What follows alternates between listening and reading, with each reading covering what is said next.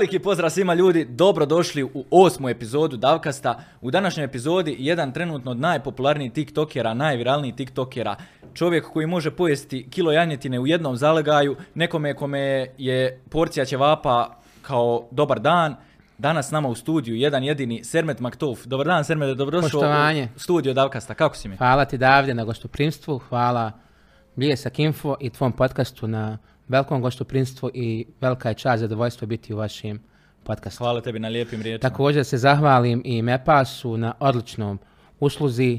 Tu spavamo, prelijepo je, prelijep ambijent, teretana, a boga mi još ljepši restoran, sauna, full usluga. Vjerujte mi, puno putujem, ali mogu da tvrdim da je jedan od najboljih prenoćišta i hotela u Bosni i Hercegovini, ako ne i širi. Nismo ga nagovorili da ovo kaže. Nisu mogli. Rekao si malo prije, e, tu noćimo, ko noći? Ko To nek bude tajna, to Nek nek bude bude ta- tajna. Kako si?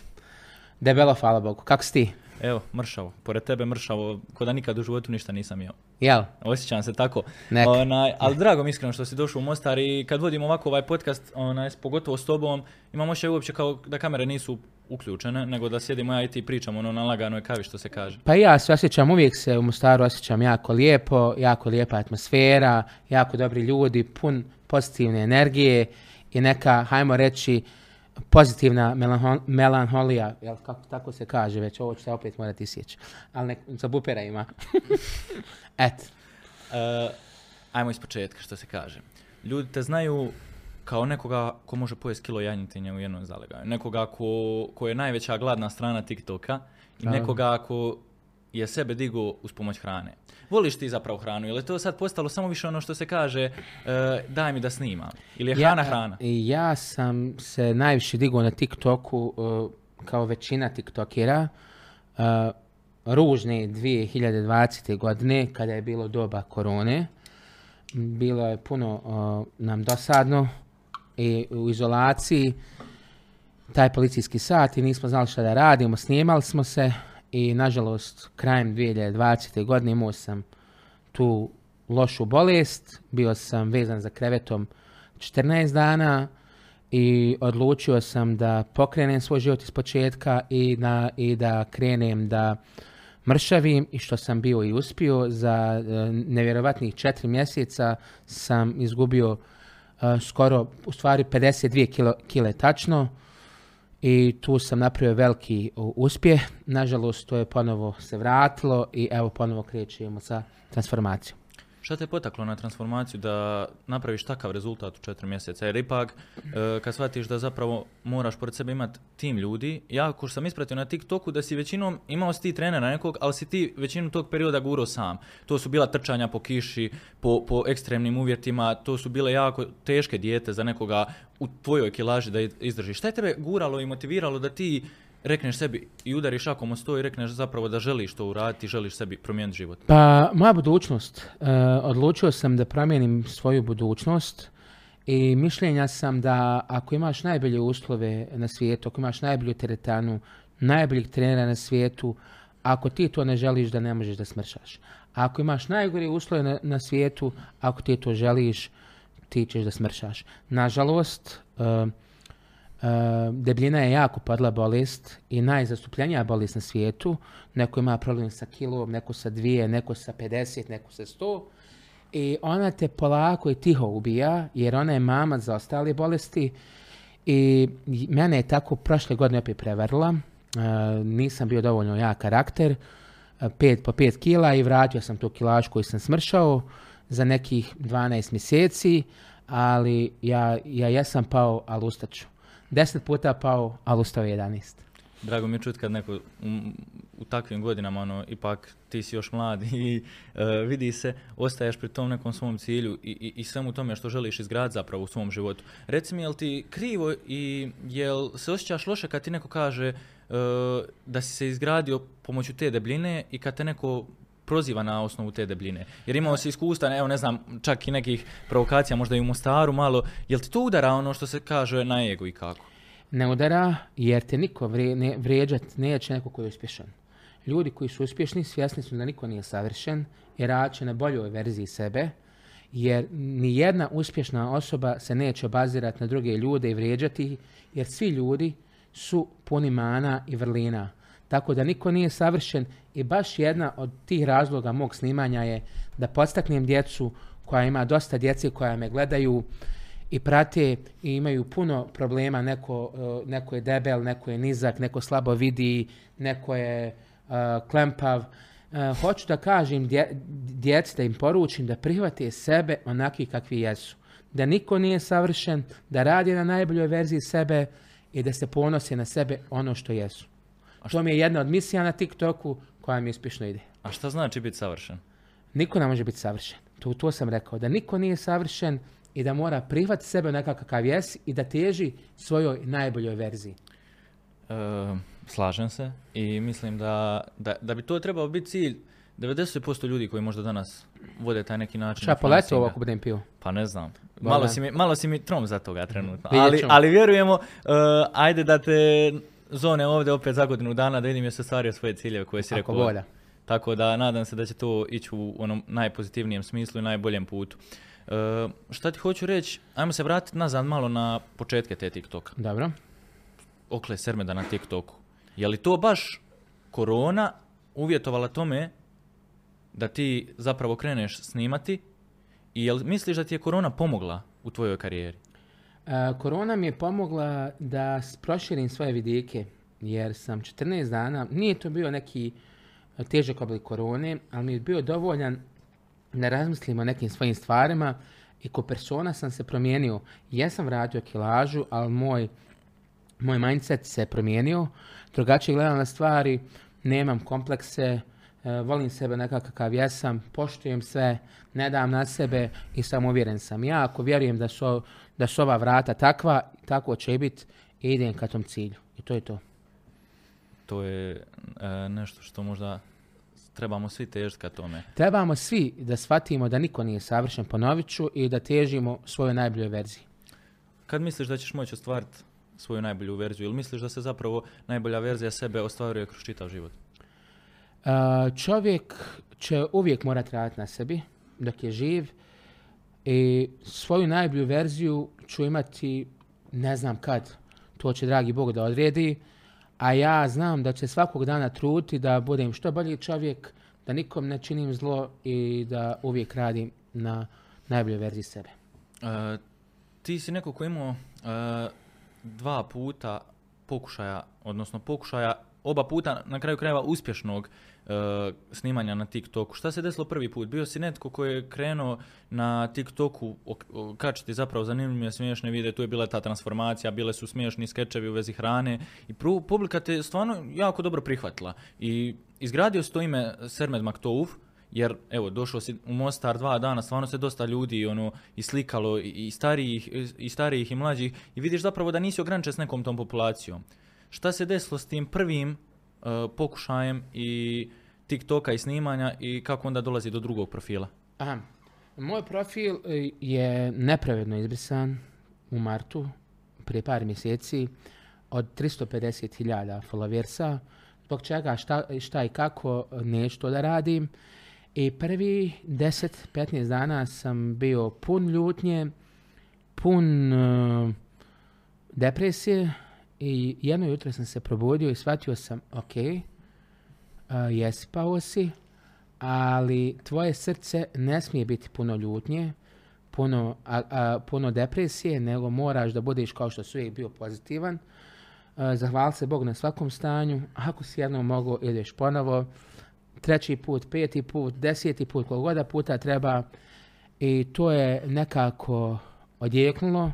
I evo za dva mjeseca imam na ovaj dan već 140.000 followersa, oborio sam možda i rekorde, imam za 28 dana 30 miliona pregleda i samo je je granica. I kakav je osjećaj kad vidiš da zapravo nisi pao, nego je sustav možda još jači i da ćeš taj profil vratiti u rekordnom broju dana? Osjećaj je dosta zreliji jer e, učim na svojim greškama. Što mi je izbrisan profil, naučio sam na svojim greškama, ne dajem značaja ljudima koji nisu bitni, e, ne svađam se ni s kim, ne ulazim sa nijednom osobom u drame, jer sam uvijek, e, uvijek je moja parola, za ljubav je potrebno dvoje, ali i za svađu je potrebno dvoje. Ja se ni s kim ne želim svađat, kogod se želi sa mnom svađat, kogod želi sa mnom da ulazi u dramu, uvijek ima opcija ignore i to je to. Um, ajmo krenut, ostaviti možda čak sa strane malo TikTok. U smislu toga da dolazimo, da ti zapravo rasteš kao osoba, e, znači... Baš zapravo sam me- narastu, može se vidjeti? Da, da, da, da. Slučaju, sam je, ko će vapio, šiš će onaj. ko da sam oca dojio kad sam bio mala? Ali znaš šta ti hoću reći? Rasteš e, zapravo, izgrađuješ se i fizički, ali izgrađuješ se i mindsetom. A samim time tako i raste tvoje e, popularnost na društvenim mrežama. Tako je. E, osjećaš se danas kao neki influencer koji širi tu neku pozitivnu možda stranu TikToka? Ja se osjećam kao normalan čovjek. Ja sam, mm, imam Palma Oriental kafić od svoje Doćemo i do 19. toga. godine i ugostio sam dosta poznatih pjevača. Buba Koreli, Džalu, Aldina, Ilmukar Ahmet, Mirza Selmović, Amel Čurić, dosta mnogih velikih zvijezda sam ugostio i uvijek sam se trudio da gledam, da učim od njih. Bio je omčo kod mene, Meca, Cazin, um, kako se treba ponašati i još bitnije da vidim neke njihove greške, da to ja ako ikad budem popularan ne radim.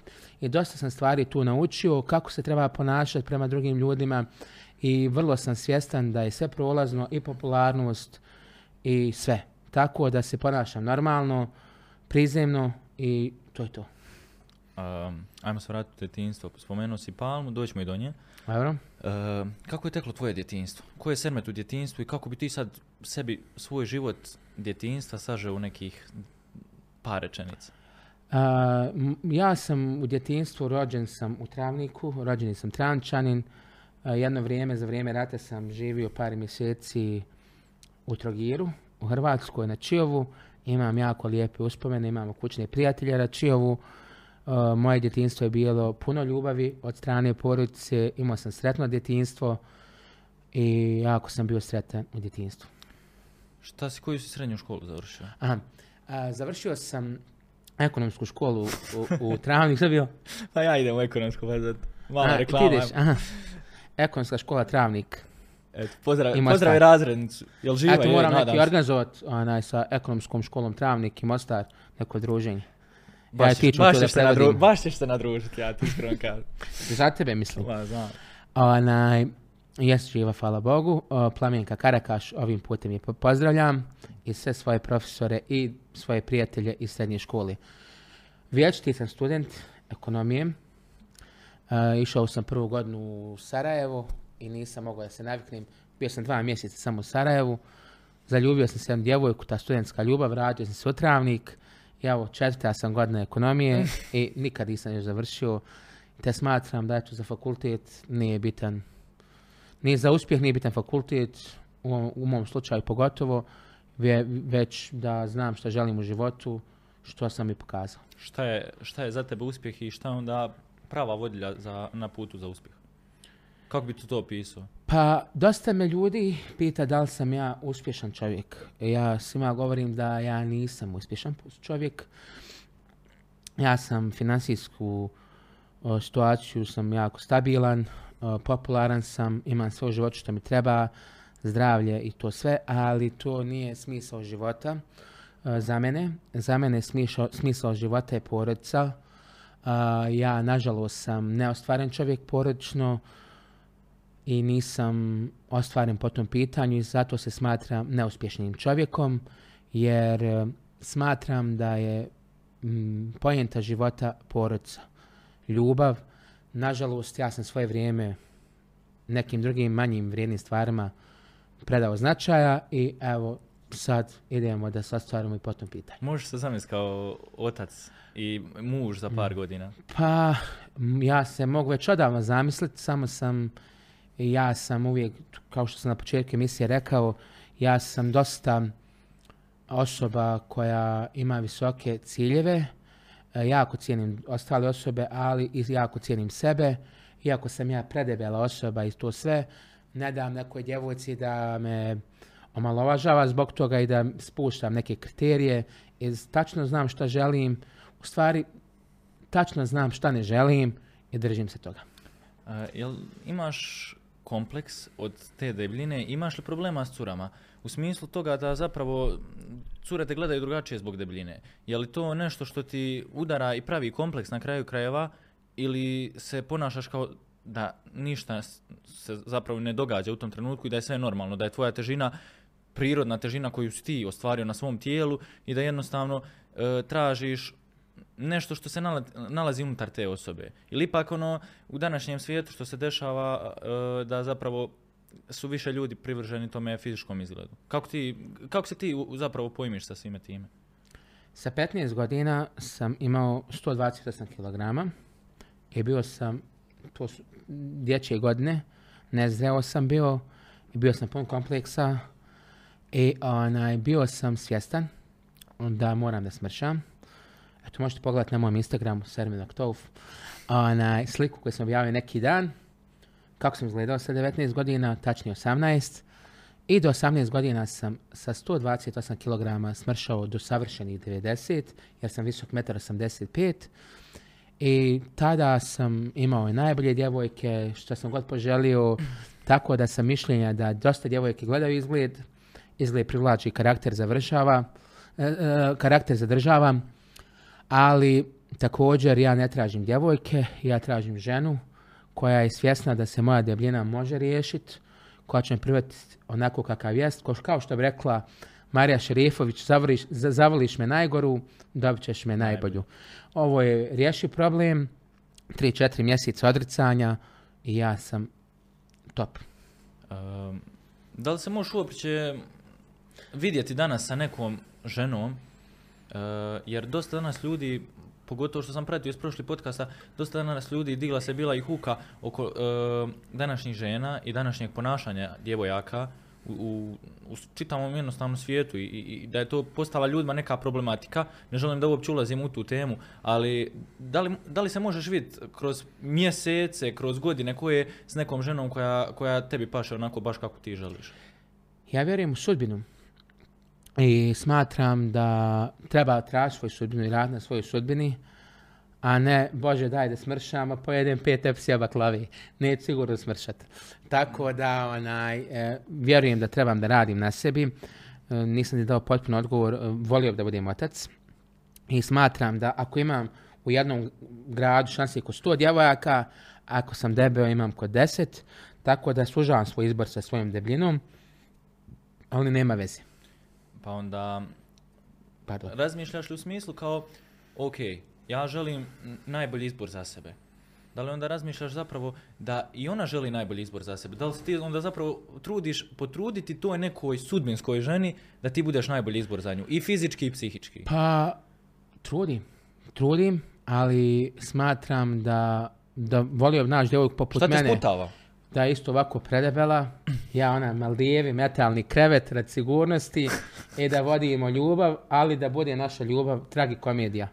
Ljubava Znači, ne rat. To bi bilo tragikomedija, sve a osim ljubavi. Šalim se. Onaj, uh, slažem se, trebam raditi na najboljem sebi, ali ako sam ja uspješan, ako sam ja lijep momak, ako sam ja popularan momak, ako sam ja ostvaren momak, ako sam ja pošten čovjek i ako sam ja predebel, onda ako ja moram da smršam, onda i ona mora imati pet, pet karakteristika. Znači, ja ne tražim mm, od svoje djevojke da bude savršena, jer niko nije savršen, ali želim da bude uz mene u najgorem situaciji. Ako sam ja sad u teškoj situaciji, ako sam ja bolestan, da mi se pomogne da se izliječim, je priveti onako kakav jest, ali ja ću svakako da radim na najboljoj verziji sebe. Na šta se lože današnje djevojke? Znaš da se loži, pa ja mislim na drva. Isfur A u Sarajevu na plin. da, da, da, na, na, na gas station. Znači, Ja se ložim na Nutellu. Mm, Jesi li? Znači, buduće djevojke koje budete se javljale Sermedu u inbox, uh, kilo Nutella iz Njemačke ponesite Tako i je. to je, onaj, to je zagarantiran provod. Tako. Na što se lože djevojke današnje, sad ozbiljan odgovor, ne znam. Uh, jer nije, nije fair da stavljamo djevojke na jednu stranu, jer ima ra- raznolikih djevojaka, različitih, ali možemo reći većina djevojaka gleda interes, gledaju pločice, a ja imam bojler, gledaju novac, a A ja imam eure. ja imam cente, šalim se. Onaj, tako da ne znam na što se lože. Kako koja, ali većina gledaju interes. to mogu da kažem. Imam ja dosta djevojaka, samo što ja nisam laka roba više. Sad si, sad si do, poprimio na težini. Dakle. To je, to je bitna stvar, poprimio si na težini. Pa jel misliš onda da se pravi velika diskriminacija između tog nekog e, muškog i ženskog roda? Ili je ipak, ono, po tvojem nekom mišljenju, ok, negdje smo na zlatnoj lopti i dajte da se onda vodi jednaka polemika na obe teme? A, žene imaju posebnu ulogu u našem životu. Žene nas nose 9 mjeseci i žene treba imati veću ulogu od muškaraca. To je moj stav. Znači da tako gledaš i na sutra ženu i na svoju majku i na Tako svoje je. dijete ako bude I, žensko. i, i na svoju kćerku. Kad smo već kod te teme majke, e, ti si neko ko je odrastao bez nje na neki način. Dobro? E, kakva je to priča i šta se zapravo tu desilo? Jer E, ljudima ne daješ puno informacija iz privatnog života i vjerujem Pa ja je- inače ne volim da puno pričam o privatnom životu, ali evo ne krijem, ne krijem da sam izgubio majku u svojoj 19. godini iznenada i onaj, smatram zato da i možda moj druga misija na TikToku je e, poštovanje roditelja. Dosta i TikTokera, influencera govori nemojte se roditeljima, o, odgovarajte roditeljima ovako onako, ja ne smatram to. Smatram kakav god je roditelj, on je vaš roditelj i ako je loš roditelj, ako ste vi loš prema njemu, onda ste vi isti ko svoj roditelj. Vi morate da budete uvijek prizemni, morate svjesni da znate ko vam je otac, ko vam je mati i kakvi god da su, da je prihvatite onakvi kakvi jesu. Jer ako je ne prihvatite, onda ste isti ko oni ako su loši oni prema vama. Tako da je to neka moja misija, a majku sam izgubio s 19 godina. Eto, ne znam šta te još zanima. E, kako onda, koliko je zapravo tvoj život teže tekao od drugih? E, jer ipak ostaješ jako rano bez jednog roditelja i to jednog roditelja koji igra posebnu ulogu u, svak- u svakom životu svakog djeteta. Em, šta se dešava s tobom? Padaš li ti tu psihički i jednostavno shvaćaš da moraš promijeniti sve ili ipak ideš tom nekom ravnom putanjom? Pa, to je bilo davne 2009. kad sam imao 19 godina i, i u tom trenutku sam to shvatio kad me doktorca nazvala, eto me dolazim, kao da ću ja to riješiti. Djed mi je još tad, bi- tad bio živ, mamin otac i to je jako bilo teško za mene. Sazrio sam preko noći, preuzeo sam tad kafić koji mi otac e, dao na poklon. Um, 2017. godine jedna djevojka mi je, ko što većina govori, lako je tebi, ti si bogat, imaš para. Ja sam joj rekao, ne, ja nisam bogat, ti si bogata. Ona se nasmijala i pita, kako? Pa ja sam joj rekao, daj mi svoju mamu za sav novac koji ja imam. Kaže, nema novca za koji bi ja dala svoju mamu. Rekao sam joj, e bravo, ja ti nemam mamu. Ja nisam bogat, ti si bogata. I pojenta toga je da volite svoje roditelje dok ih imate, cijenite ih. Ja sam zahvalan Bogu što sam imao svo- svoju mamu, jer neko nije do- doživio da upozna svoju mamu, neko je izgubio mamu sa dvije, tri godine. I ja sam zahvalan Bogu na svakom stanju i uvjeren sam da ćemo se jednog dana vidjeti na nekom boljem mjestu. E, spomenuo si da ti je nakon te smrti tragične i nakon gubitka jednog roditelja koji ti je značio naravno jako puno u životu, e, spomenuo si da si sazrio preko noći. Što znači sazreti preko noći? A, Šta znači? Znači da igraš igrice sa 15-16 godina, boli te briga račune oko plaćanja, a, treba ti pet maraka, mama daj mi, babo daj mi pet maraka, dvije marke, daj mi ovo. E, n- osjećao sam se bezbrižno, ali onda sam sazrio u svakom smislu da vodio sam računa o kafiću, da bude pazar što bolji, da bude što više ljudi, da bude usluga što bolja, da bude sve na svom uh, mjestu. Misliš da je tvoja mama danas ponosna na te?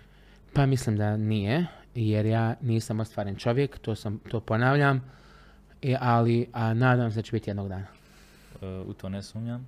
E, spomenuo si također da u tom teškom razdoblju svog života, jer zapravo te neke 19. godine, sad kad sa sobom poredim, uopće nisu neke daleke sad godine i nije to neka velika starost, e, moraš preuzeti jako veliku odgovornost. I spomenuo si da ti je tat, otac ostavio kafić zapravo. I to je nešto jako, jako velika odgovornost. Zna, naravno da jest. Znate šta je pojenta? Pojenta je svaki roditelj će dat, ne, većina roditelja će dati svojoj djeci maksimalno sve što imaju. Moj otac je meni dao kafić, jedan od najboljih prostora, najbolji prostor u Travniku.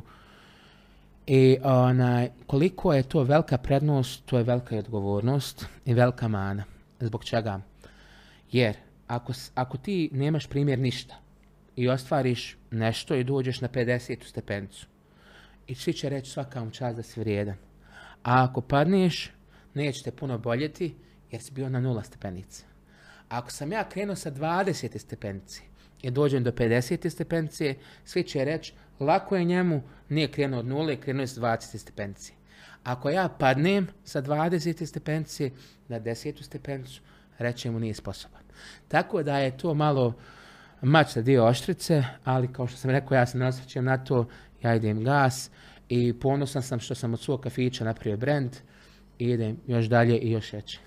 Pretpostavljam da se onda susrećeš automatski s komentarima i, i em, onim najčešćim možda u današnjem 21. stoljeću tatin sin.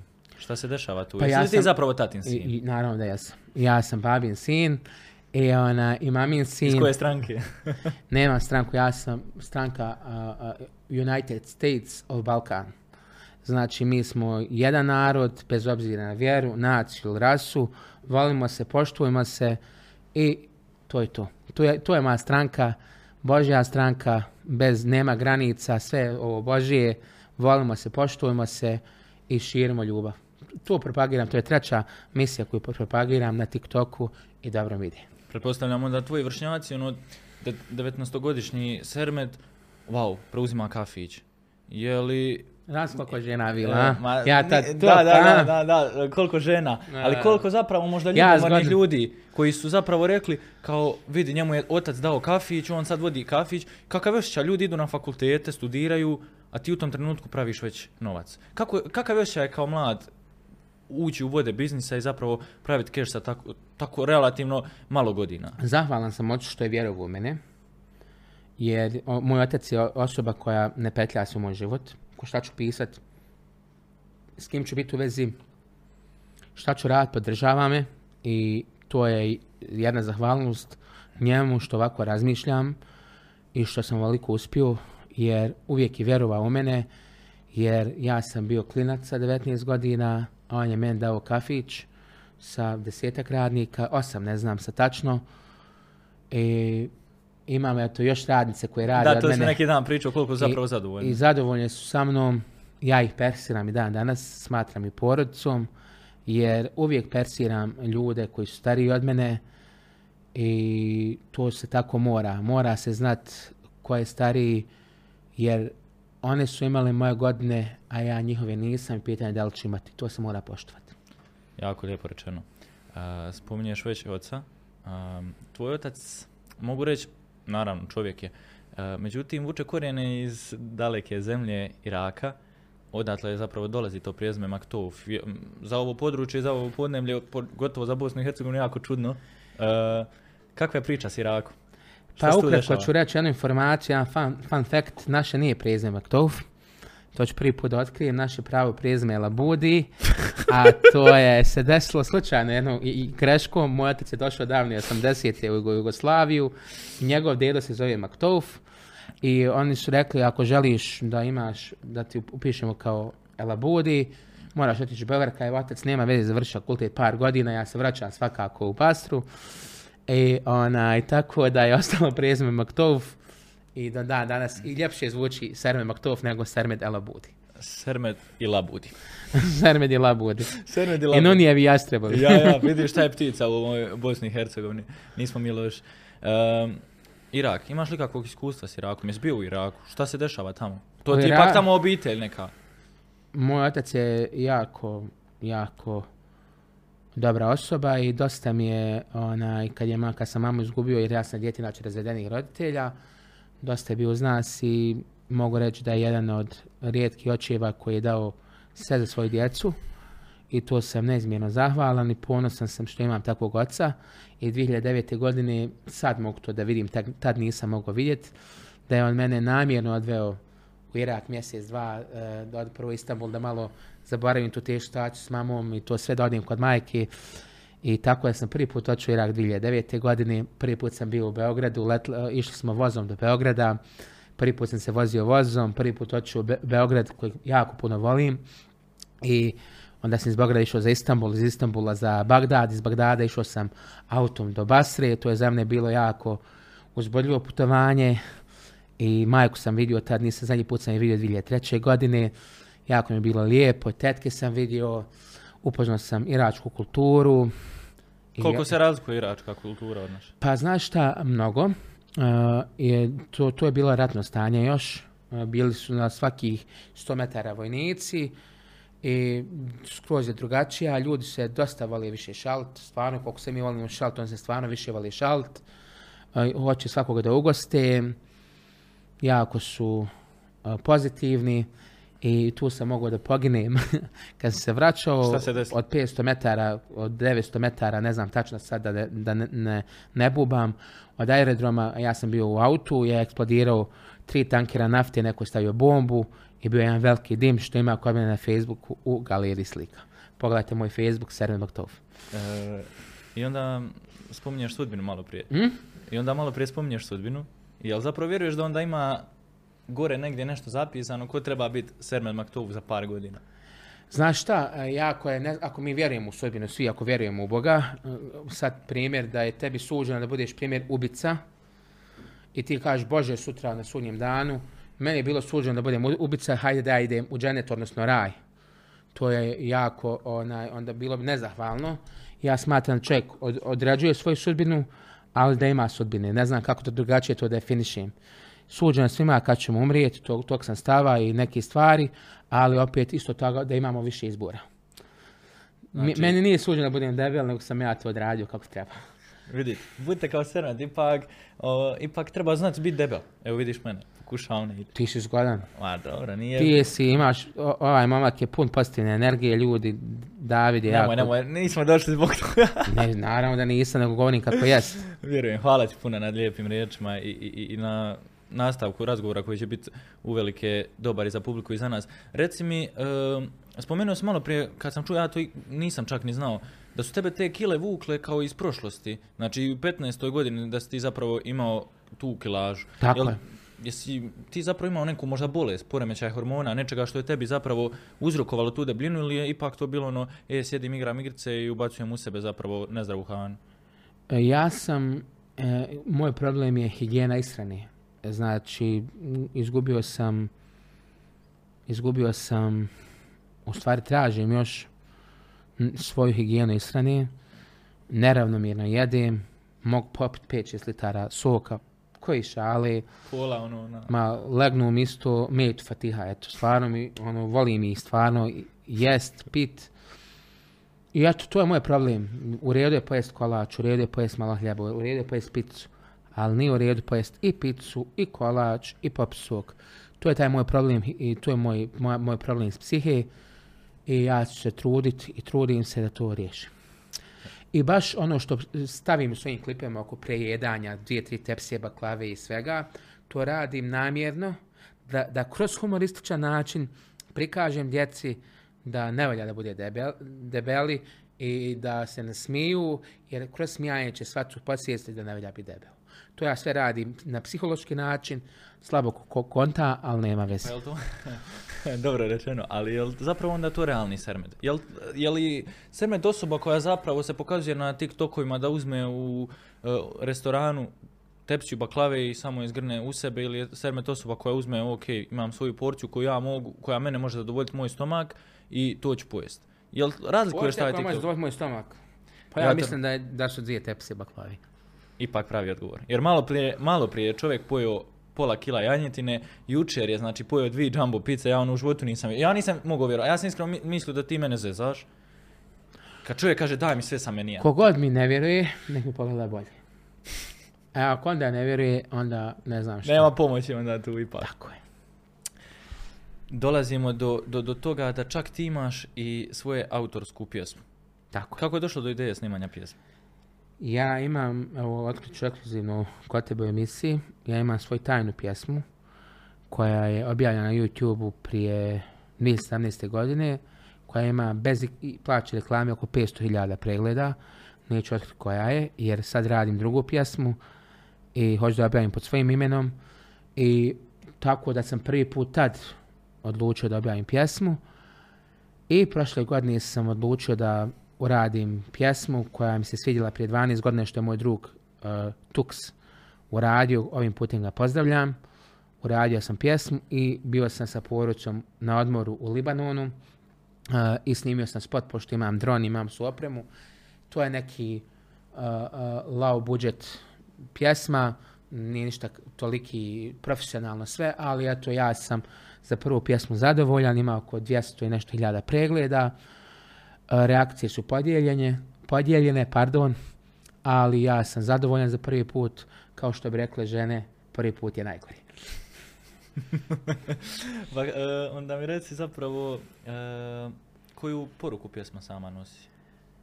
Noćas budi moja dama i sa mnom sanja ljeto, snove ostvari, ljeto je, a ti si sama, budna sanjaj, meni se približi.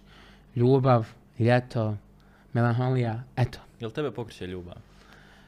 Mene pokreće, da, ljubav me pokreće. Ili tepsija baklave? Pa ljubav prema baklavi je sve ljubav. To je pak obostrana ljubav, a? Pa ne znam je li obostrana, ja nju smažim. Možeš zamisliti da tebe tepsija baklave može voliti, Pa ne znam može li me voliti, ja je ne bi volio. ali ipak jedeš. Pa jest. Znači, Ne ipak- voli me ni žena, Ima tu pa, neka pa šema, ipak jedem. Baklava je nešto što tebe povezuje, a gdje god e, sermet sa baklavama, tepsija vamo, tepsija tamo, uglavnom je baklava tu ispred stola. E sad, šta se tu dešava, ne znam. Jel ti to najdrži desert? Nije? Ili je McDonald's ipak presudio? McDonald's ne volim. Najdraži dezert mi je sve. Volim sve da jedem. Osim salate, moram krenuti polako na dijetu i krenuo sam od salate. Salata je prvo, pa onda sve ostalo. Tako. Kako se ono naručuje? Daj mi šefe sve, osim salate, na dijeti sam. Tako. To je ta priča. E, reci mi, kad smo već kod muzike, Dobro. je li uživaš u muzici? I, jer znam da imaš, e, znam da imaš jako puno poznanstava, čak si bio i u dvije pjesme, Tako e, je. ulozi nekoga koji je bio u spotu i znaš dosta ljudi koji se bave muzikom. Kakav je osjećaj biti pored poznatih lica, pored Željka Sarmarđića, pored e, zapravo po- pored svih tih umjetnika koji zapravo... Crvena jabuka, Da, Tanja da, Savić. jabuka. Pored svih tih ljudi koji zapravo e, su izgradili tu neku karijeru i koji imaju svoje već fan base-ove i ti onda kao osoba koja samo tu odjednom se pojavi, šta se dešava? Kako je došlo uopće do suradnje? Mm, 2018. godine na jednoj utakmici od Bosne i Hercegovine išao sam na utakmicu sa svojim drugom pjevačem Erminom Rečem Bubijem koji je bio drugi na objem talentima i treći na Zvijezde Granda. I upoznao me sa Harsom Dubicom. I Hars Dubica je naš najveći muzički režisir na Balkanu koji surađiva sa Ldinom Merlinom, Džanalom Lončarevićem, Lepom Brenom te najvećim imenima na estradi i s njim sam postao jako blizak. Naime, pošto svima govorim da je Istanbul moj najdraži grad, da se tu osjećam jako ludo, jako pozitivno i moj drug Bubi kad sam išao na utakmicu na Real Madrid u Istanbul, on je primijetio da imam tu harizmu prije nego što ću biti pop- popularan, poznat i rekao ti si rođen za ovog posla, za javnog života jer sam tamo nisam bio stidan. I, onaj, ove, I kada sam upoznao Dubicu, a, sni- onda me on, onaj, smo, se sprijateljili i kad sam bio na putovanju sa Bubijem, a, ja sam snimio svoj prvi viralni klip kako kradem Turcima sladoled, jer najdraže mi je na svijetu da zajebavam Turke, zato što se oni voli šalt na tuđi račun, a kad njih zazač oni se ljute, e, nek se ljute, ja ih zajebavam. Došla maca na vrtancu. I ja sam im maznuo sladoled i to je bio hit. I naravno Dubca je to primijetio nešto u meni i rekao da li bi ti bio mladoženja u spotu Željka Samarića Crvena jabuka, pogledajte ali je ljubav, komentarište. I tu je moj prvi spot gdje nisam bio popularan, poznat, gdje sam bio u spotu sa misicom Bosne i Hercegovine, ona je bila mlada. Kakav ja- osjećaj biti pored pa, pa, dobar, ne znam kakav njoj je bio osjećaj, ja mislim da njoj je bio još bolji osjećaj. Kako su guru odijeli? Ja, Ja. krojio se za mene. Od šatora, od, šat, od šatora smo napravili. Ozbiljno. I tu sam ukro sladoled isto u spotu, tako da je to krenulo. I evo sad već uh, Haris Dubica je jako, prije svega, pored njegove velike karijere uspješne, e, jako dobra i prizemna osoba i čast mi što poznajem takvu osobu, privatno smo jako dobri prijatelji i pozvao me da budem u spotu Aleksandrije Ma- Matrix i Tanje Savić i dobio sam jako pozitivne kritike, pjesma je izašla prije 20 dana, još je u trendingu, bio sam sadomazo, bio sam konobar, bio sam matičar, imao sam 4-5 uloga u spotu, pogledajte spot i komentarišite koji vam je najljepši A dio. nigdje kuhara. Pa nisam kuhar, nije moje da kuham, moje da jedem. E, baš to, baš pravi odgovor, pravi odgovor. Um, kakav je osjećaj surađivati sa zvijezdama Balkana? Pa, jako je lijepo. Za Tanju Savić i Aleksandru i mislim se najbolje, a također Tanja Savić je jako, pored svoje velike karijere, jako isto dobra osoba. I baš mi je se svidjela njena pozitivna i smirujuća energija. To je ono kad smo smije- snimali pjesmu davne, 2019. 2020. Kako misliš? Kad smo snimali pjesmu. A jes, jes. Vojaž. Da, da, da. Onaj, bilo je to zanimljivo iskustvo, vjerujem. A pogotovo tebi sad na spotu također. Vrhunsko. Vrhunsko. Snimali smo u Beogradu. Beograd jako volim. Baš je s- puno sam stekao novih prijatelja, poznastava, jer smatram da je da su poznanstva najbitnija nekad, u stvari u većini slučajeva bitnija i od novca. Gdje su najbolje cure na Balkanu? Najbolje cure na Balkanu. Pazi sad. Gdje su najbolje cure na Balkanu, a gdje su najbolji ćevapi na Balkanu? Slušaj mi, ovako ću. Kažu Banjalučki, Sarajevski i Eltrančki ćevapi. Gdje su najbolji? Ja kažem ovako. Sarajevski pite, Trančki ćevapi i Banjalučke djevojke.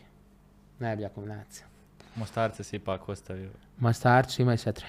Da, da. to smo su sad kao dobili privilegiju dok si ovdje, onda se vraćamo u Hercegovci, travnik. Hercegovci su uvijek bili posebni. Posebna vrsta ljudi. Posebni. Izrasla. Sa strane. Dobri su Hercegovci.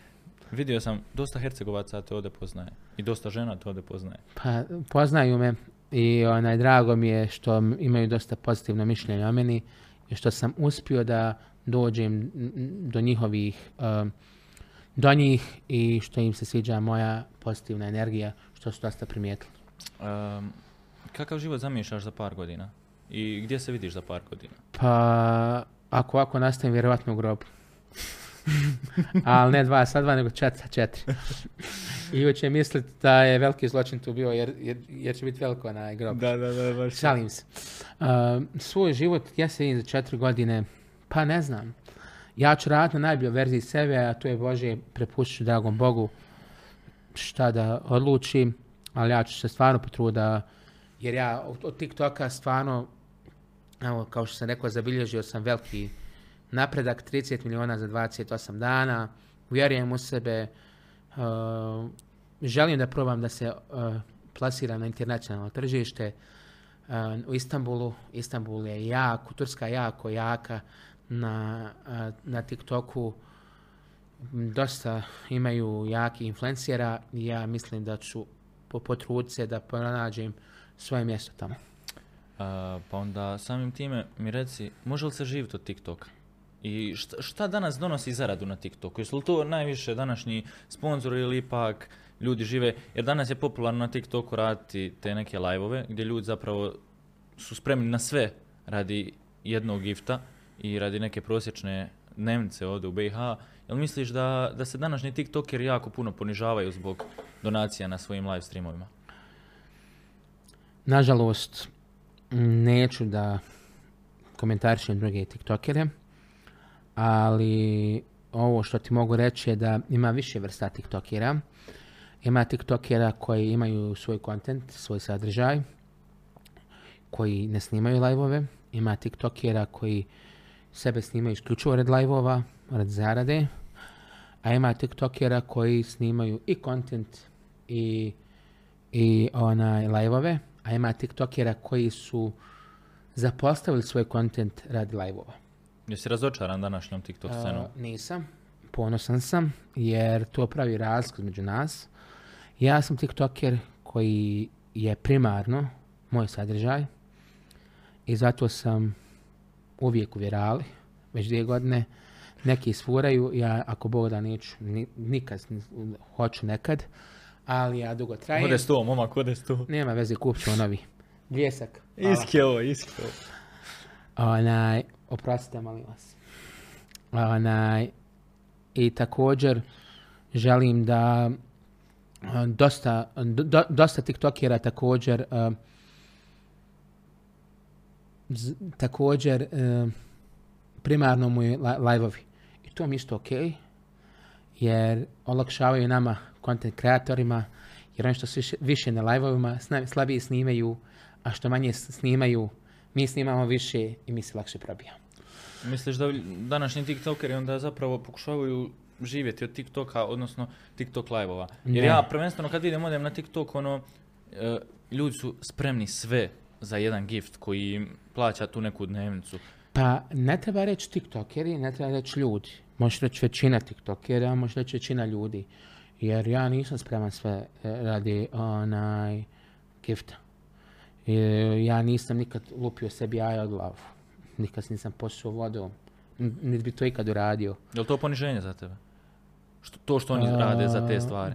Pa ne mogu to da reći, kažem za druge, jer neko će se pronaći u tom, ali mogu reći da to nikad ne bi radio za sebe, jer čovjek može sve da izgubi, ali kad izgubi dostojanstvo, onda je tek sve izgubio. Ja smatram da ja svoje dostojanstvo nikad neću izgubiti i to je jedna velika prednost što imam od većine. Jesi ti sebe ikad izgubio u svom životu? A, nisam se izgubio, ali jesam, jesam se, jesam se uspavao, ali medo se budi Svake zime. svake Se zime. Zime i budi Ja i svake vraća. prestupne Ja, ja, baš to. Em, kakav je osjećaj biti influencer, lijepo zarađivat, vodit i firmu na neki način? Jel, jel se ti kao osoba osjećaš sretnim i zadovoljnim u svojem životu? Ili je ipak to drugčije? Pa sve zavisi što se tiče TikToka, prezadovoljan sam. TikTok je e, mreža sa najviše hate komentara, ali ispričat ću vam jedan story time, da svaku situaciju morate da preokrenete za sebe. I ako to niste sposobni, nemojte se baviti javnim životom. Šta to znači? Ja prošle godine sam snimao reklamu za jednu palačinkarnu i ja sam smršao 50 kila. U tom klipu sam pojao 12 palačinaka, a boga mi nisam pojao ni gram, jer sam bio na dijeti. Da bi, pošto ja znam svoje hejterčiće, su se tu upecali i rekli su debeli nikad neće smršati. Nakon toga ide realna slika, zel- zelena košlja sa mojom najvišom kilažom i onda ide video u zelenoj košulji i tužna muzika motivi- motivirajuća i kažem, kažete da lažem.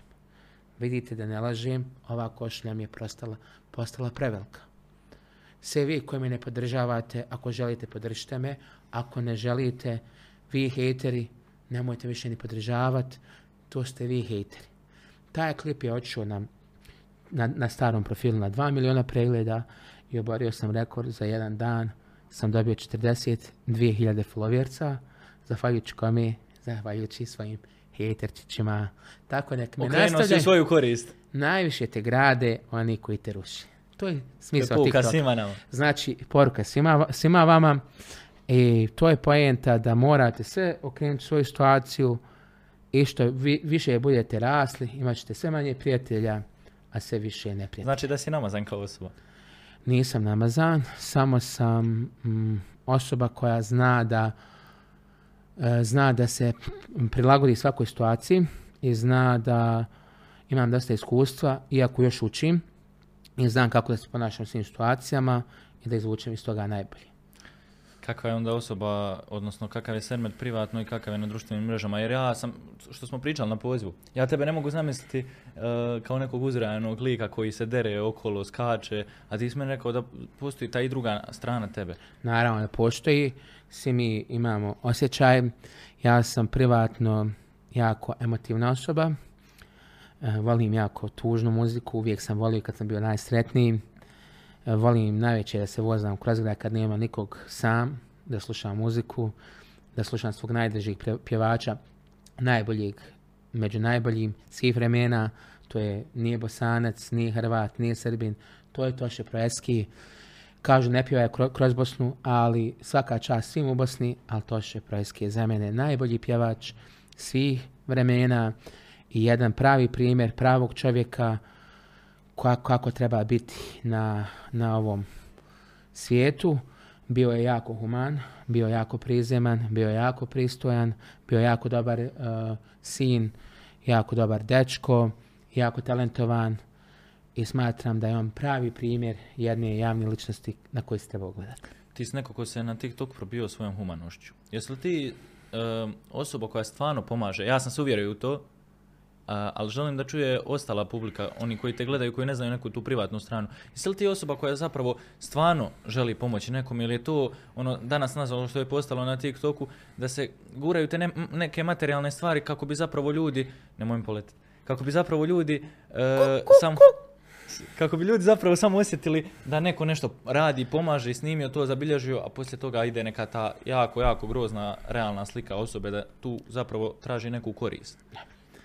Realno, ja sam uspješna, financijski stabilna osoba i realno za takve osobe veže sebičnost, kurčevitost i uforanost.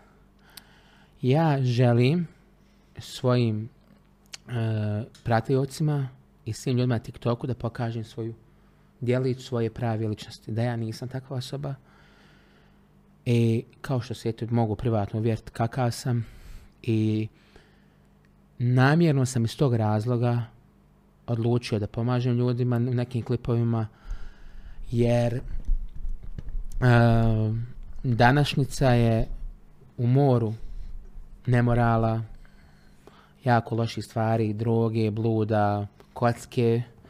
Ja sam odlučio da propagiram pomaganje drugima da ne gledamo loše stvari, da pomažemo jednim drugima. Evo recimo Boško, prošle godine je bio svi, su ga ismijavali zato što govori je i be svoju sestru. Boško je psihički bolesna osoba i po mojoj vjeri, a i po svačijoj vjeri ne smijemo takvim osobama da zamjerimo i ta osoba vidi se da je pozitivna, da je puna želje snimanja i na tom bijelom papiru mi gledamo to crno kako on psuje svoju sestru. Ja sam, i on plaće kako nema šta da jede, kako nema šta da jede i ljudi se smiju što nema šta da jede. Ja sam odlučio da snimim, da vam pokažem da mu se ne smiju što on jede, što nema šta da jede, nego da mu pomogu ako mogu. I moj klip je dosegao isto velike preglede i šta sam postigao s tim? Da su drugi ljudi očili kad Baške pomogli. Znači nisam samo ja, ali isto tako, isto tako sam mišljenja da lijeva ruka ne treba da vidi desna što daje. I uvijek naglasim tim klipovima, to nije rad dobrog djela, nego to je da postakne druge ljudima da gledaju dobro i da pomognu ukoliko mogu. Vidio sam čak da si mu i sredio neko sponzorstvo, je bilo u vezi namještaja čak. Da, u suradnji sa Eurolegant firmom iz Donjeg Vakufa, mi smo zajedno udružili se financijski, odlučili smo da kupimo namještaj, kupili smo mu kauč i eto, ja sam sjedio i ja sam radio atesta taj namještaj jako je kvalitetan. Skočio si baš pravo. I dobar je. Jesi upratio ovo e, događanje sa Boškom da se izrezao zbog raseme? Nisam. Neke su špekulacije bile po TikToku, mislim, videi da se nažalost sav izrezao svoje ruke zbog raseme. Kakva, kakva, je, kakva je ta realna priča tada bila zapravo?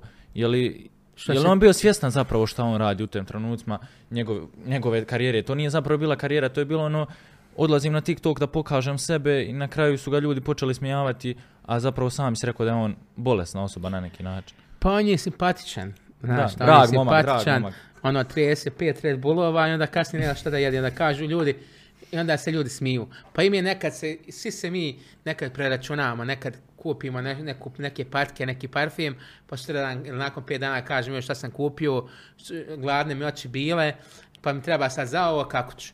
Mi smo, e, nažalost, tuđe greške puno smanjivamo, uveličavamo, naše dosta smanjivamo, tako da, eto, ne znam, e, to je najveći problem nas. A što tiče Boška e, i rezanja, ne znam, ne mogu da dam komentar jer ne znam što se desilo, a svakako uskoro treba da, da posjetim Boška, te ću onaj, to da ispitam im što je bilo tačno.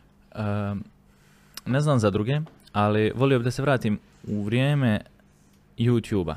Kad TikTok uopće nije postojao, e, kako sam ja saznao za tebe?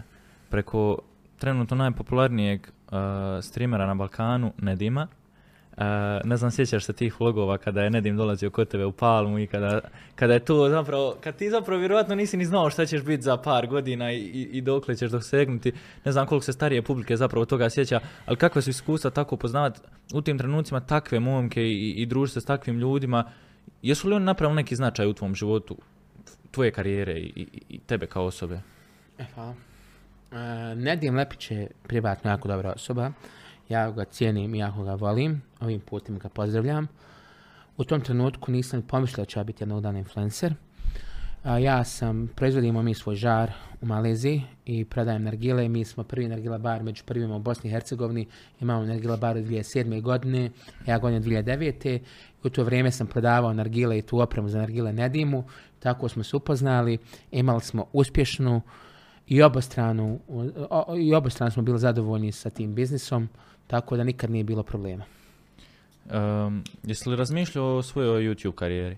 Jesi li ikad mislio, jer e, ne znam, ja sam čitao po komentarima, sad ti me ispravi ako griješim, e, dosta ljudi te poredi sa dvije osobe. Prva je Žak Holdek, a druga je Omčo. Šta se dešava tu? Je li Omčo možda zbog debljine i Žak Holdek ili... Meni, e, meni ni- nisam baš upratio, iskreno da ti kažem, ali onaj, dosta špekulacija po komentarima, kopiraš Omču neki njegov kontent, jer on ima sad svoj strani kanal i snima tako te neke videe u vezi debljine i hrani toga. Kakav je to tvoj odgovor na sve to? Moj odgovor je da ja nisam Omčo, ja nisam Žak Kodek, ja sam Sermin Maktouf. Ja imam svoj kontent, svoj stil, ja pomažem ljudima, ja motivišem ljude, ja pričam s djecom o njihovim nedostacima, ja pričam o poštovanju roditeljima što ne priča ni Žak ni Momčo i ja se zezam na svoj račun debljine na svoj način. Ja kradem sladolede u, tu- u, u onom u Turska. Istanbulu, ja jedem pet tepsija, što on to ne radi, ali nažalost ljudi porede fiziku, čim se debel odmah se žak kudek i lomčo i nek me porede, ja znam da smo svi mi drugačiji i da, da ja ne želim da budem kopija nikoga, nego da želim budem jedinstven, što smatram da jesam, da imam posebnu harizmu i onaj, da sam skroz drugačiji tip od Omče. Omče napravio internacionalnu karijeru, ali ja sam skroz drugačiji tip od Omče, jako smo dobro privatno, ali ja nisam Omča. Um, reci mi, što se tiče tebe kao osobe i što se tiče tvog života, je li e, tebe u nekim trenucima zapravo zadesio neuspjeh? Neki neuspjeh koji je tebe psihički oborio, da si ti htio odustati od svega. I od palme, odnosno tvog objekta, i od TikToka karijere, influencinga općenito. Ili si nekako morao sebe gurat, gurat kao osobu da, da, da jednostavno sebi kažeš ja ne želim odustati, ja moram nastaviti dalje? Ili, ili je bilo tih spontanih momenata gdje ti padaš kao osoba? Svi mi u životu imamo uspone i padove, kako ti bilo, bilo ko drugi, tako i ja. Moj jedan pad je bio dvije u martu, gdje mi je nepravedno izbrisan profil, ponovit ću. Ne kriv ni dužan, ali ne pričamo o tome. U tom trenutku sam mislio da nikad ja ne mogu više ništa. Ali tek kad sam bio na dnu, shvatio sam ko sam ja, šta sam ja i da je moja najveća vrlina moja borba. Jer najveća zvijer na svijetu je čovjek. Čovjek može sve da istrpi. Može 30 dana bez hrane ako treba u Sibiru. Samo nije svjestan svoje moći dok ne dođe do toga. Ja sam pao, imao sam među najbržim rašim profilima na Balkanu. Sad bi imao sigurno 500-600 hiljada, bio bi možda top 10, 15 tiktokera na Balkanu. Ali sam se, ustao sam jedno jutro, otišao sam do Sarajeva, šetao sam baš čaršijom, došla sam djeca, slikali se i, shvatio sam da možeš mi izbrisati profil, možeš ga prijavljivati, ali ne možeš iz- izbrisati mene. i to me još više diglo i sad sam ostvario rekorde. Ponovit ću 30 miliona za 28 dana, 56 miliona zadnja dva mjeseca. To su velike cifre i to mi je samo bio jedan jak vjetar u leđa da shvatim ko sam i šta sam. I što se tiče YouTube karijere, ne bi nikad počeo YouTube karijeru, jer moj je prošao voz. Isto tako ko što nikad ne bi bio tenisir, a bio sam veliki talent jer imam 32 godine. YouTuber si mogu biti prije 5 godina, prije 10 godina. Neki YouTuberi moraju biti svjesni da je TikTok najjača platforma na svijetu trenutno. Tijeli to oni ili ne priznati, priznaće kad tad. I dosta TikTokera, YouTubera se ne voli, što je jako glupo. Ljude treba razlikovati na dobre TikTokere, na loše TikTokere, na dobre YouTubere, na loše YouTubere. Ima dobri YouTubera, ima loši, ima loši TikTokera, ima dobri. Glupo je e, biti, ne biti na nekoj najviralnijoj mreži. Neki YouTuber su konačno shvatili, evo Nuni je shvatio to, evo već je sad na TikToku, što mi je jako drago jer je Nuni jako kvalitetna i kako privatno, tako i društveno jako zanimljiva osoba i evo već obara rekorde na TikToku što sam jako ponosan jer ja nisam nimalo sujetna osoba. Ja svima volim pomoć kom je god mogu, ako ne mogu, neću sigurno odmoći. Em, misliš da si egocentrična osoba i da su ti brojke pojele mozak? Ne mislim. Ali mislim da sam jako, jako, o- jako organizovana osoba, gdje vodim evidenciju svojim followersima, o svojim idejama, pišem sve ideje, imam, planiram i zato sam osoba koja je savladala algoritama TikToku. Smijem se u sud da kažem da najbolje poznajem algoritame TikToku na Balkanu. Kako, kakav je osjećaj onda zapravo stati pored nekoga i reći kao, e, ja trenutno imam takve i takve brojke, trenutno sam najjači. Jel smiješ ti sebi priznat da si ti trenutno u svojoj glavi su, po svojim brojkama najjači? E, meni nije bi, cilj biti najjači, e, nije mi cilj biti naj, najpopularniji, cilj mi je biti uvijek u vrhu. Znači, ja sam, nemam, nemam, nemam potrebu da budem najbolji, nemam potrebu da budem naj, najveće, pre, pre, ona, al- ali želim da imam konstantu. Na to sam se fokusirao. Da sam zadnje dvije godine u top par tiktokera, zadnjih pola godine sigurno, i to će biti tako. Onda automatski time zapravo i sebi daješ motivaciju da nastaviš dalje, jel tako? Pa jest, ja sam savladao taj zanat, znam kako se radi i ja znam šta da snimam. Moji klipovi su uvijek nepredvidivi, nekad ću smršati 20 kila, nekad ću pojesti 20 tepsija baklavi, nekad ću skočiti sa starog mosta. Hoćeš se skočiti sa starog mosta? Ovisi. O čemu? O, dogovor. Ako ima, Kakav je dogovor bio, reci ljudima koji možda nisu pogledali taj E, TikTok? e, ako bude imao 170.000 followersa u naredni 5 dana, već naredna 4, skačem sa starog mosta. Kada ovo izađe sam- naredna dva. Ja, pa ja ne znam kad izlazi. O, Ponedjeljak 8 sati, termin standardni. Aha, u, u ponedjeljak izlazi. Da, Aha, da. A to će već proći, onaj, bit će pe, u petak, znači u petak će se znati. Ja, da, da. Da, da. Ja sve, Znam e, da je u devet, u- u- Sve mi odlazi da, smo, da je subota, znači izgu, izgubim prostor i vrijeme Jest, ovako jest. s ljudima, baš. onaj, hoću skočit, ali neću skočit na glavu, skočit ću na noge. Naravno, niko neće vjerovat, zato ćemo da snimimo. Koliko si ti luda osoba kad smiješ zapravo se usuditi reći da skočiš sa starog mosta? Pa, Minjo je rekao ne bi za 10.000 eura. Pa, nisam ja maminjo, ja sam sermet. Ali ne, koliko zapravo moraš biti e, lud u glavi pozitivno. Pa sve u glavi mozga, za mene recimo suludo skoč na glavu, ne bi za milijardu maraka. Na noge, bez Pa kako ti gledaš na tu vodu sa 22 metra? Brojim ujutru 2, 3, 1, 2, 3, gotovo. I gotovo, zatvoriš oči i Prođe. bum. I bum. Tako je. Šta misliš šta te dole čeka? Ne skači, evo govore, ne skači. Ne skači, nijedna brojka nije vrijedna tvoje. Nije brojke, nego to sigurno skočiti. Evo da svima kažem javno na milion followersa, kad, kad bude godina skočiš, ako, ako, ako se nastvari sa cilj. Evo imate ovo da klipate, skače. E, reci mi, znam da si neko ko voli putovanja. E, je li putovanje za tebe neki način smirivanja i odlaska zapravo te neke surove realnosti ili ipak ono, ej, ja sam osoba koja želi proputovati svijet, pogledati šta se dešava i zapravo napraviti neko novo iskustvo. Putovanje je za mene jedan vid edukacije, jer upoznavanjem novih civilizacija, novih običaja je puno bolja, a, moramo ponoviti. Za mene su putovanja jedan vid edukovanja, jer samim poznavanjem novih kultura, novih civilizacija, edukujemo sebe. Jako volim da putujem, jako se osjećam lijepo i, i, volim da istraživam druge civilizacije, kulture i tako da edukujem sebe. Koje zemlje posjetio do sada? Da te nabrojim? Da. Uf, Je li prešlo 10 prstiju? Da se onda... Sad ćemo vidjeti. Ajde. U 30 sekundi nabroji mi sve zemlje koje si posjetio. Nemoj u sebi, moraš mi na glas. Srbija, Hrvatska, Slovenija, Italija, San Marino, Francuska, Monako, Španija, Bugarska, Mađarska, Turska, Crna Gora, Jordan, uh, Irak, Iran, Malezija, zaboravio sam neki Jo- Jordan, ne znam više. E, reci mi kad si već spomenuo Monako. Libanon. Monako se koja, zemlja koja se vodi mm, nekim tim luksuznim načinom lifestyle Kakav je osjećaj otići sa Balkana u kojem je stanje kakvo je stanje, nažalost, e, doći u zemlju koja pršti od luksuza, pršti od tih nekih skupocjenih automobila, stvari, ljudi na kraju krajeva i biznisa i poslova. E, je li to zapravo ta realna slika Monaka ili ipak ima tu neka slika koja se pokazuje krivo? Nažalost, Monako sam bio 4 sata.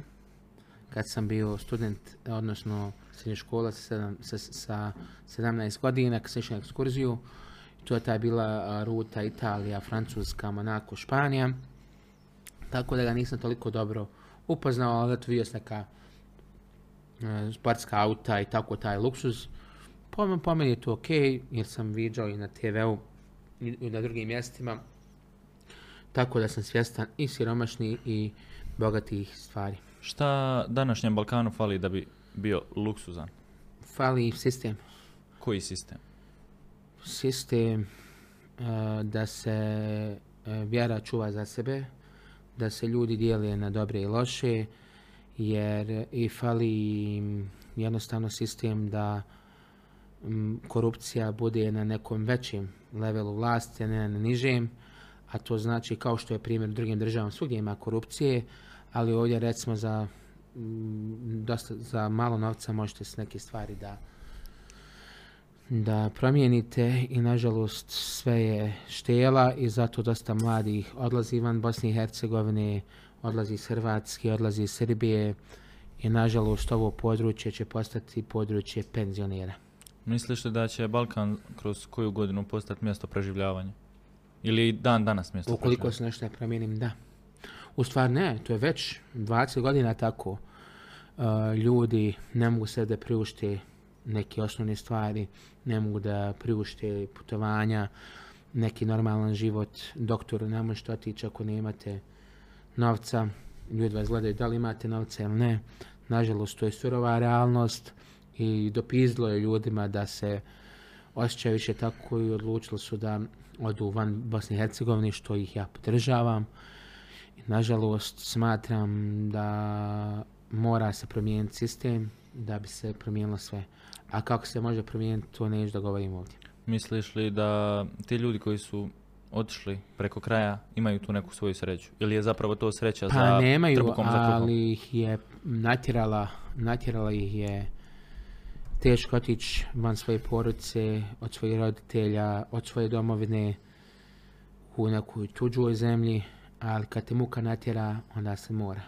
Kad ti sebi ne možeš sredinom mjeseca ako nemaš novca, ako si potrošio platu, ako si gladan, ako nam se priuštiti neke nove stvari, ako nam se kupi dobro auto, onda se pita zašto je, zašto bi ja ovdje ostao. Onda ljudi dok su mladi osjeti ode ja i ja ih podržavam, nažalost, ali smatram da je Bosna i Hercegovina zemlja puna perspektive, puna turističkih e, stvari koje su nerazvijene, koje se mogu da razviju. Jako je suludo da je uvoz, Bosni, uvoz vode u Bosni i Hercegovini puno veći nego izvoz. To je meni suludo, to se može riješ- riješiti vrlo jednostavno porezima, da budu enormni porezi na uvoz vode bilo koje. Ne bi zabranio uvoz vode iz druge države, ali bi stavio po- porez 300%. Pa ako hoćeš vodu iz neke dru- druge države, plati ali da furamo domaće i automatski tako jača naš budžet, ali nažalost nisu stvari uređene, svaka od tri strane vuče na svoju i tu se nalazi do problema. Kako ti gledaš na ljude na Balkanu? Gledaš li ih vjerom, e, nacionalnošću ili zapravo onim čime oni zapravo jesu kao osobe? Pa ljude ja ne svrstavam po vjeri. Ja imam, smatram da ima dobrih muslimana, ima loših muslimana, ima dobrih katolika, ima loših katolika. Ima dobrih pravoslavaca, loših pravoslavaca. Faktički ja poredim mm, ti ljude kao neki krst. Znači smatram da je ova vodoravna linija a, tvoj odnos i moj. Da li si ti mene zeznuo, da li si ti mene ukrao, to je neki međuljudski odnos i smatram da se ja imam pravo da petljam. A ova gornja linija smatram da je tvoj odnos s Bogom. Da li si ti klanjao, da li nisi klanjao, da li si išao u crkvu, da li nisi išao u crkvu, da li vjeruješ u Boga. To je tvoja stvar. Ti ćeš za to odgovarat i to je to. Ljudi se puno petljaju u ovo, a, a njihovo je jako malo i onda smatraju da su kompetentniji od ostali i stavljaju se da me Bog oprosti u funkciju Boga. I to je najveći problem na Balkanu, moje mišljenje. Jel misliš da je danas na Balkanu zbog situacije kakva je e, manjak vjere? Da ljudi zapravo vjeruju više u te neke materijalne stvari nego u nekoga možda gore? Pa nijedna vjera na svijetu, ni Biblija, ni Kur'an, ne kaže ubi, kradi, radi loše stvari, jer nije problem u vjeri, problem je u vjernicima. I to ja smatram da ljudi koriste vjeru pa- kao paravan za svoje razne malverzacije, krađe i sve, i da se ističu kao vjernici i opet naglašavam, ne treba da ljude sudimo i da trebamo da radimo na svojoj verziji, a ne na verziji drugih i osuđivanje drugih. To je problem ljudi i ne treba stavljati narod u isti koš. I svugdje ima dobri i loši ljudi. A kolektivno jesi li zadovoljan ljudima na Balkanu?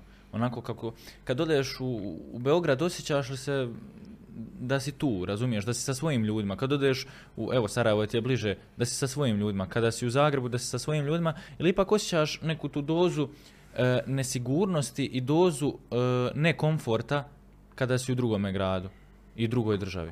Ili baš smatraš ono, e, ja sam tu sa svojim ljudima, ja se osjećam sigurno. Jer pričajući s drugim ljudima, vidim da dosta ljudi ne osjeća tu sigurnost neku, koju bi trebali osjećati kao ujedinjeni ljudi. zavisi kako gdje. Gdje ne osjećam sigurnost, neću da kažem, a, ali u Beogradu stvarno se osjećam lijepo. Uh, u Zagrebu se isto stvarno osjećao lijepo. Iako sam dobro je poznat u, u, u Zagrebu do, doživio jako nelagodnu i jako ružnu situaciju od strane RTL-a, od strane e, o- od strane radnice jedne koja je iza kamere, ne od voditeljice, od gospođe, Sandre Janković, koja me vjerovatno osuđivala po nekoj nacionalnoj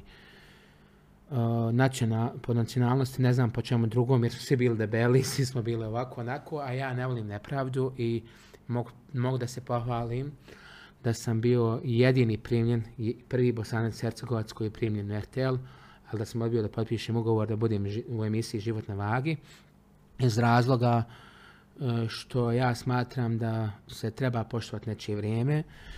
Ja sam došao iz Travnika, to je bio, slagaću vas godinu, ali mislim da neću fult, decembar 2016. godine.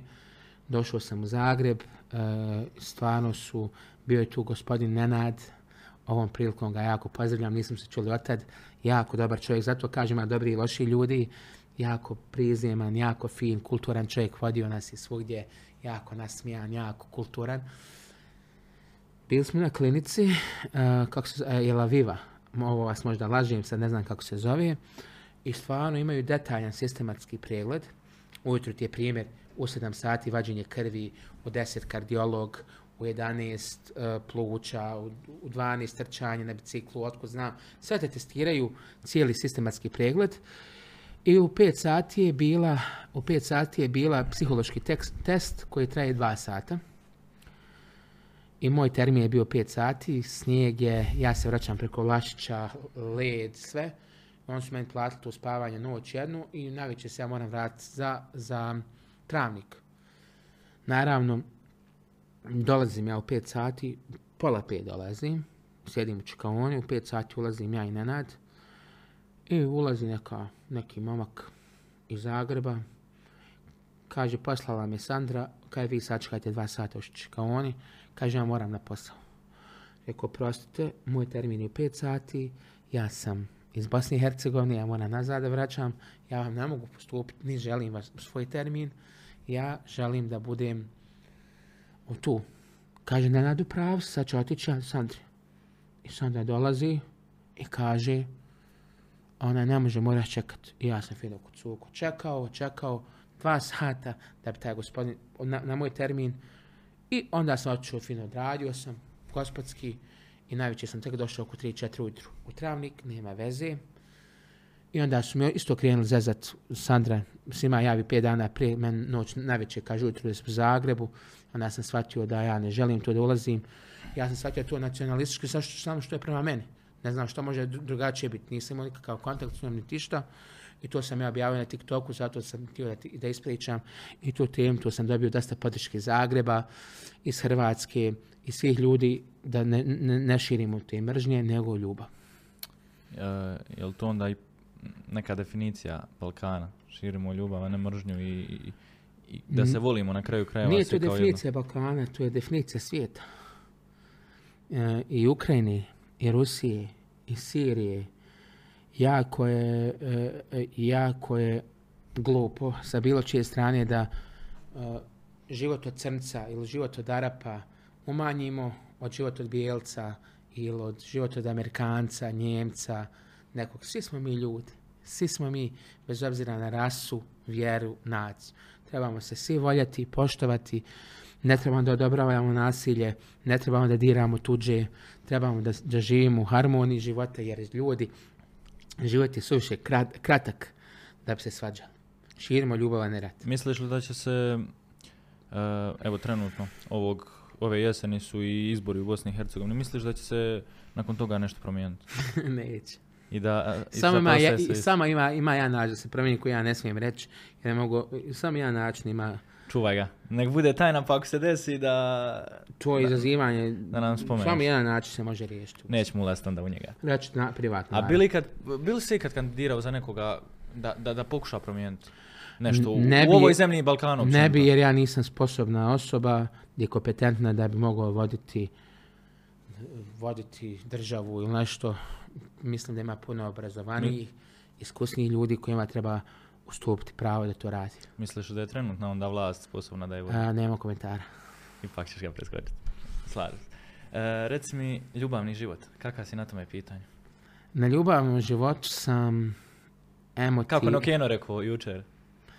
Keno, Insta Kenan Tajroć, dobar momak, kada je slobodan. Ja kažem da sam emotivno nedostupan. Ono što mogu reći da sam imao jako buran ljubavni život.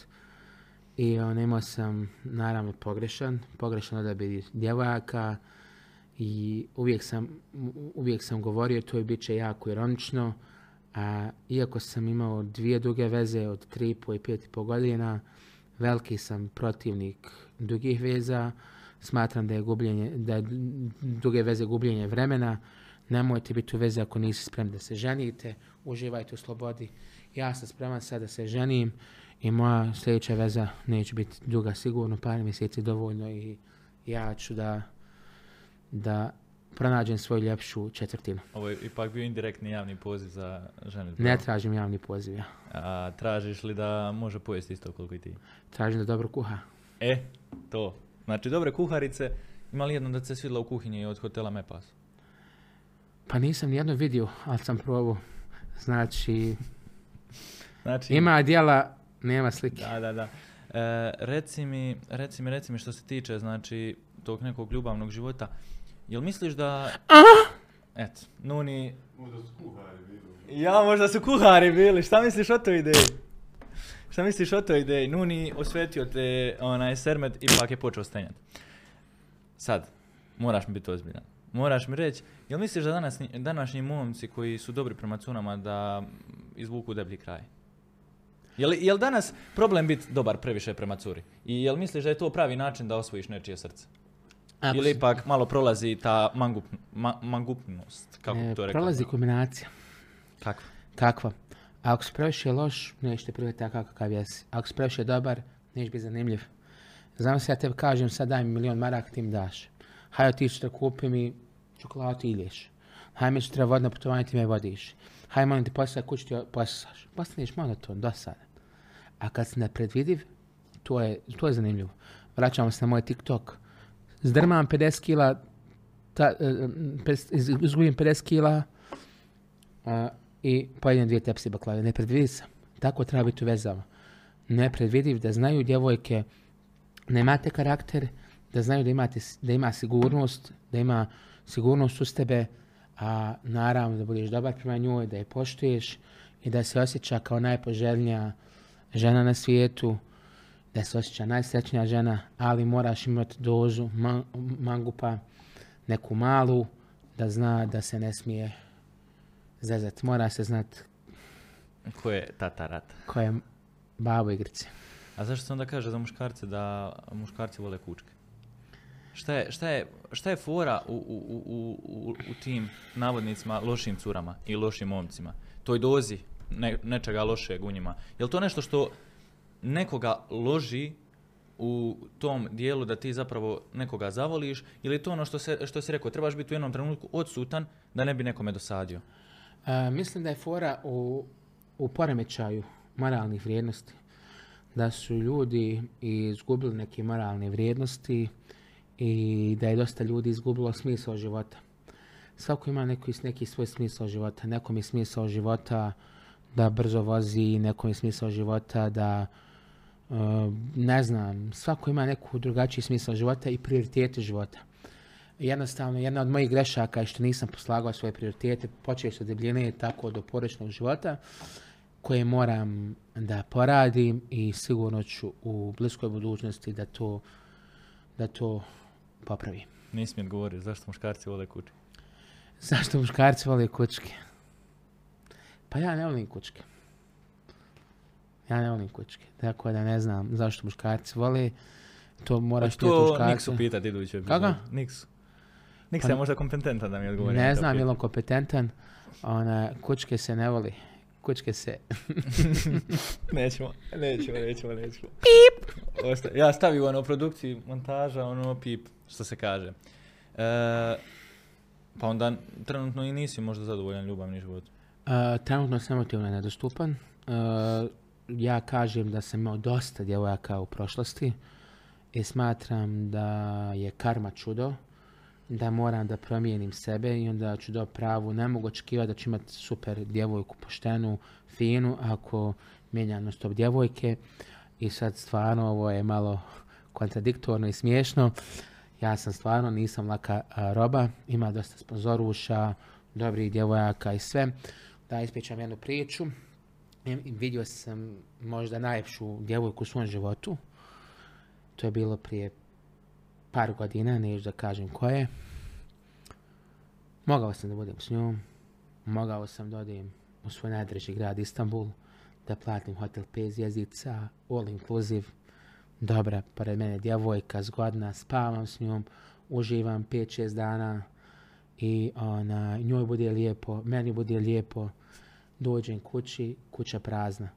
Tako da sam se zapitao da li je to smisao života, to nije smisao života i ja vjerovatno plaćam neku svoju grešku što sam to prije radio, ali već par godina sam odlučio da podvučem crtu i da nisam takva osoba, jednostavno ne želim kratke veze, tražim ozbiljnu djevojku koja će imati ozbiljnog muškarca, spreman sam puno da dam, ali tražim isto puno. Puno hrane, Puno ljubavi. ali puno hrane. e, reci mi, šta bi poručio svim onima koji te gledaju i Sermena u smislu osobe koja zapravo snima taj neki zanimljivi i smiješni sadržaj, ali i Sermena koji je danas ovdje pokazao svoju neku ozbiljnu stranu, sebe osobu koja je uspješna, ostvarena na neki način, e, financijski stabilna. E, šta ljudi da ganjaju u životu da bi doslegli tu neku svoju zvijezdu koju imaju u glavi i gledaju na nebu? radite ono što volite i vjerujte u sebe. I ne osvrćite se na loše komentare i budite ponosni kad budete imali loše komentare, jer tek kad imate loše komentare, bit ćete svjesni da radite, ono što, da radite onako kako trebate da radite. Tek onda, kad ne budete imali loše komentare, ili ste mrtvi, ili ste BO osoba. Reci mi, znam da si fan nogometa, pogotovo kluba Real Madrida i znam jednu informaciju da uz pomoć svog dobrog prijatelja imaš čak u kolekciji potpisan dres Cristiana Ronalda. Je li to istina? Istina je, taj dres se nalazi u mom kafiću, Palmu Travniku, a to možete vidjeti na gornjoj terasi se trenutno nalazi. To je od Harisa Dubice. Haris Dubica sam, kao što sam malo prije naveo, je veliki fan isto Real Madrida.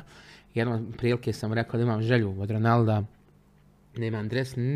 nisam ni pomislio da će on to nekad donijeti. Nakon pola godine sedam mjeseci, osam, me zvao kada vraćam se iz Sarajeva, imaš da dodajemo na ručak, imam nešto za tebe. I on je to snimio, dobio sam lično potpisan dres od Ronalda, koji mojoj bogatoj kolekciji imam dres od Kovačevića, Adnana našeg reprezentativca, imam od Pjanča, imam od Higuajna, imam od Spahića, eto imam dosta dresova. Eto, ako želite opljačkat, znate gdje je Palma Oriental. Doista, doista, ako smijete, na Medu Brundu, jel tako? Kakav još imat potpisan dres Cristiana Ronaldo? Jako lijepo. Ronaldo je za mene najkompletniji igrač svih vremena i on je pravi primjer da talent nije bitan, nego rad, red i disciplina. Kao što sam rekao malo prije, ja sam bio veliki talent u tenisu. Da li sam mogao biti veliki teniser? Tenisir nisam, jer da sam mogao biti bio bi. Nisam bio karakter, hrana me ubila, ali on je pokazao primjer da jest i da nema tetovaže, ne pije alkohol, ima jako dobru dnevne navike, rutine i to je, ja mislim, ključ njegovog uspjeha. A zašto onda govore za Ronaldo da, da ne živi život, u smislu da živi tako rigorozan život i da mu sve mora biti zapravo po tu neku liniju, pod taj neki konac. Jer je ozbiljno shvatio svoj posao i posvetio mu se i zato je najbolji. Pa je li to onda život? Onakav život pa kakav on odlazi? On za njeg jes, da nije ne bi bio to. On želi da bude najbolji, najpoznatiji, spreman je da ustaje ujutro 5 sati, da trenira 2 sata, spreman je da jede ribu, povrće, spreman je sve za, za, za taj uspjeh. On je to sretan, to ga čini sretnim. Isto ko sam ja, želim da imam toliko i toliko followersa, preglede, ja sam dosta što sam htio, ali nisam samo objavljivo klipove, nego ja sam osoba koja razradi planove, imam se e, vrijeme kad se objavljiva hashtagove, milijardu procesa dok se dođe do toga. A, recimo da, je li porok tvoj, je li tvoj najveći porok zapravo hrana? Ili postoji nešto drugo? Moj najveći porok je... E, jest hrana, jest, da. Jel misliš da te košta taj porok jako puno? I karijere, a i život? Mm, karijere, da, da. A za možeš si sami sebe, sad kao osobu koja je uh, 50 kila uh, lakša, Jel to zapravo Sermet? Jel, jel, misliš da bi uspio uh, svojim karakterom skupiti istu ili čak veću ciljnu skupinu ljudi na svojim profilima ili ti je debljina tu dodala na vrijednost? On dobio je puno više. Zato što ima dosta debelih osoba, ali nisu poznati. Nije problem moje debljini, uh, vrlina je moja harizma. Svi kažu da zračim pozitivom, da imam taj neki x faktor u sebi, ali mislim da je moj najveći problem ta barijera. Jer ja sam prošle godine smršao 50 kila i kad sam smršao na ti 50 kila, nisam više bio predebela osoba, ali sam bila debela osoba koja mora još da izgubi 30, 40, 50, nije bitno kila. I ja sam se sa 50 kila, vjerujem mi, puno bolje osjećao nego ti sa vrhunskom kilažom. Ja sam s ti 50 kila mogu trčati sat vremena, puno sam se osjećao vedrije i sve. I to me malo prevrlo jer je ta debljina ta podla bolest koja te polako preokreće. Znači ja sam trebao biti još u disciplini još jedno 30-40 kila i onda polako da samo nastavim sa treniranjem. I za kraj reci mi, tko je osoba koja je najviše vjerovala u tebe? Tko je osoba koja je vjerovala u Sermeda jučer, sada, sutra, danas? Moj otac. I koliko ti to znači? otac mi je, uh, otac mi je bio u mene, uz mene uz najtežije trenutke, kad sam izgubio mamu, on ima drugu porodcu, oženio se sve normalno, ali nikad mi to nismo osjetili i smatram da je moj otac pravi primjer čovjeka kakav treba da bude i kad bi bio 10% kao on, smatrao bi sebe uspješnim čovjekom. Znači želiš sutra biti i otac svojoj djeci kao on, i muž, i kolega, i prijatelj. Pa on mi je uzor, ali želim da budem Serenog Tof. Najbolji odgovor. Možda i najbolja stvar na kraju krajeva, biti ono što jesi. Bolje ono što jesi. E, kako ti ode u Mostaru? Jel se osjećaš lijepo, ugodno? U Mostaru se osjećam fenomenalno, zahvalio bi se još jednom tebi što si odvojio svoje dragocjeno vrijeme da se družimo po Mostaru, zezamo se. E, stvarno m, znam da su sponzori, ali Mepas je stvarno vrhunski hotel, ponovit ću još jednom. Očaran sam, stvarno, ja sam osoba koja je bila prošle godine u Antaliji u hotelu sa pet zvjezdica, uži- puno hodam u dobrim hotelima. Očaran sam da Bosna i Hercegovina ima jedan takav hotel, imate bazene, ima teretana, sauna, doručak je jako bogat, kreveti su jako udobni, WC isto nečija soba, stvarno se osjećam jako lijepo i ovom prilikom hvala tebi, hvala Ljesak Info, hvala Mepasu što ste me uh, ugostili i nadam se da ću imati čast priliku opet da surađujem s vama. Sad će neko misliti da ovdje nagovaramo ljude da ovo pričaju, jer je Maminjo isto ovako rekao, znači da je čak u Dubaju nije imao neke ekskluzive koje ima u Mepasu, ali stvarno Mepas odrađuje u- svoj u- posao u Antaliji sam, u- ja neću reći da u Antaliju sam imao najbolji hotel ikada, ne može nijedan popore hotel sa Antalijom, to je nešto stvarno iskreno, ali govorim u Bosni i Hercegovini Da, da, i hrana i usluga i čistoća i udobnost. Ako je neko kompetentan za udobnost, to sam ja. Normalna osoba ko leži na krevet jeste, ali ako ja kažem da je nešto udobno, onda je stvarno udobno. Da je stvarno udobno i ne okrećeš se. Tako. E, hvala ti još jednom što si odvojio svoje vrijeme, ostavio firmu, ostavio sve u travniku, došao ovdje sa kolegom Kenanom, također veliki pozdrav i za njega, Keno je stvarno jedna osoba i legenda i nadam se da ćemo njega gledati na ovoj stolici tu. E, hvala ti što si pristao da budeš gost osme epizode Davkasta. Nadam se da za godinu dana se opet vidimo na istom mjestu, mene kao stariju osobu, tebe kao mršaviju osobu i da ćemo razmijeniti nova iskustva i nove ideje. Želim se zahvaliti našim današnjim sponzorima, mislim da je Sermedi više nego što je trebalo reći čak za Mepas. E, hvala hotelu Mepas koji se uvijek profesionalno probrine za naše goste koji su e, uvijek na najvećem nivou odrade svoju ulogu. Hvala Red Bullu koji uvijek naše žedne goste Red Bull, daje ti krila. onaj, e, koji se uvijek pobrine da naši gosti ne ostanu žedni. E, butikukloz.ba e, za današnje frizure se pobrinuo barbershop Sis koji je ošišao našeg sermeda, ošišao mene. E, također, nadam se da ste uživali u današnjoj osmoj epizodi Davkasta. Očekuju vas novi gosti, nova iskustva, e, E, nove ideje. Ostanite s nama i u idućoj epizodi. Do tada lajkajte, šerajte, subscribeajte, slušajte nas i na svim streaming platformama e, i zapratite mene i Sermet na Instagramu Čerkez David. Sermet Maktov. On ganja, Sa jednu... on ganja 50 tisuća, ja ganjam 20 tisuća, tako da eto ljudi, vidimo se u idućoj epizodi. Imaš ti šta reći za kraj? Volite se ljudi, širite ljubav. I jedite baklave. Do idućeg puta. Pozdrav. Ćao. Ćao.